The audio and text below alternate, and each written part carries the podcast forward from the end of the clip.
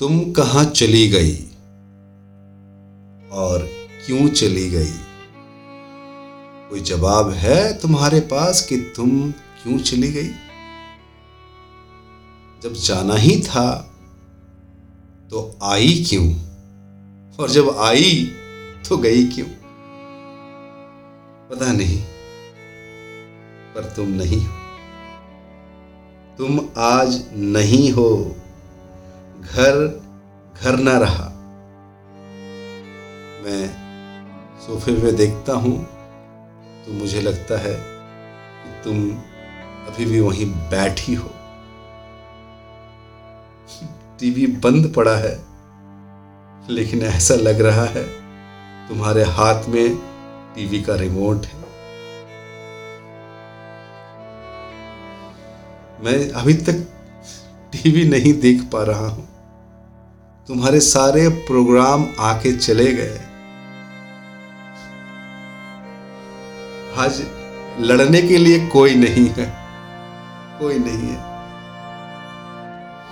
बस तुम नहीं हो। आज मैंने फ्रिज खोला था। तुम्हारे मनपसंद चीज़ वैसा ही पड़ा है। आज खाने के लिए कोई नहीं। सब कुछ तो वैसा ही पड़ा है। मुझे अभी भी उम्मीद है कि तुम आओगे कहीं से और फ्रिज से निकालोगी और मेरे लिए बना के मुझे दोगी। लेकिन तुम नहीं हो।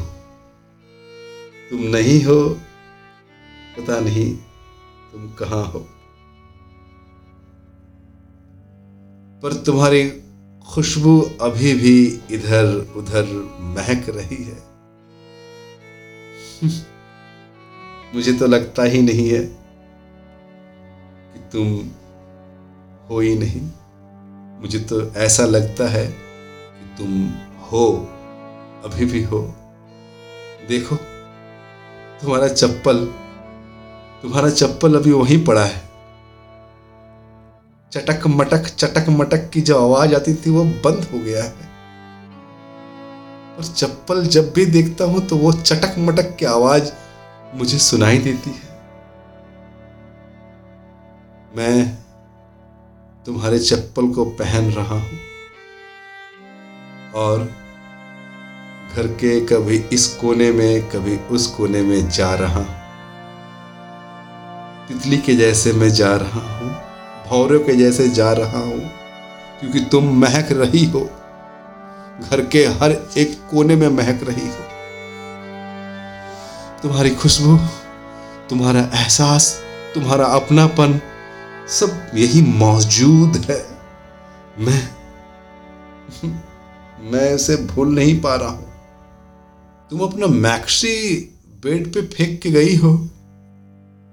तुमने बताया नहीं कि इसे वॉशिंग मशीन में डालना है, या इसका क्या करना है? लेकिन मैं उसे हटा नहीं पा रहा हूँ।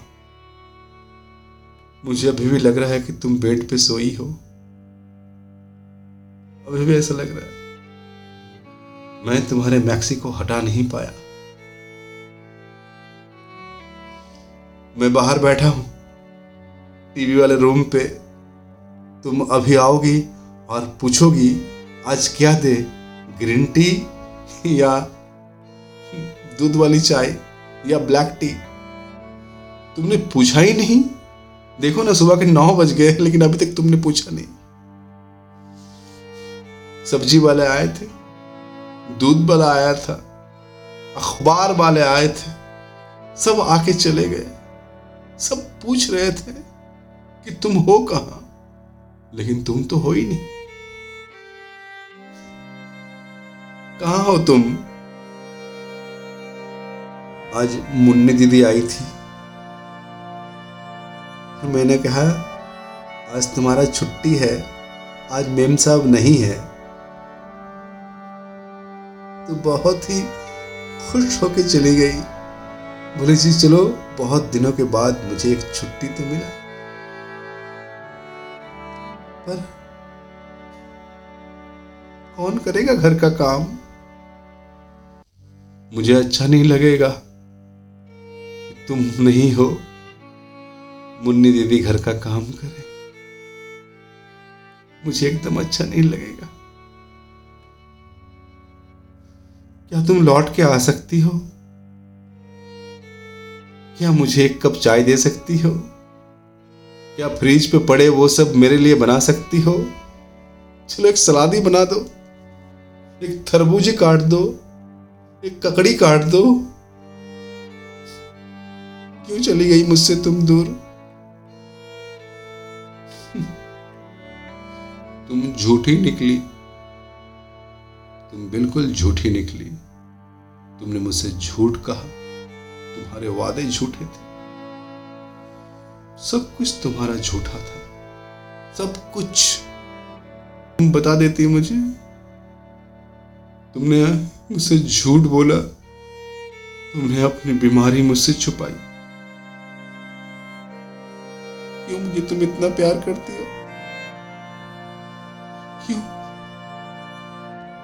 क्यों तुमने मुझे सब कुछ छुपा कर रखा? मुझसे झूठ बोला? अगर अगर जाना ही था तुम्हें तो मुझे भी साथ ले जाती। मैं ढूंढ रहा हूँ तुम्हें हर गली, हर नुक्कड़ में। घर के हर कोने में मैं तुम्हें ढूंढ रहा हूँ। प्लीज़ तुम आ जाओ। प्लीज़ तुम आ जाओ। प्लीज़ तुम आ जाओ। तुम नहीं हो तो जैसे लगता है कुछ भी नहीं है। पर क्या करें? ये ज़िंदगी है, जीना ही पड़ता है। ज़िंदगी है, जीना ही पड़ता है, गम है। जो उसे पीना ही पड़ता है। खैर, कोशिश करेंगे कि हम ज़िंदा रहें। नमस्कार दोस्तों ये है एक अधूरी कहानी और इसका ये पहला भाग है।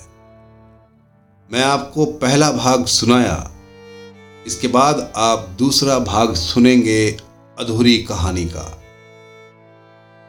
मैं बहुत जल्द आपके सामने लेके आऊँगा अधूरी कहानी का दूसरा भाग।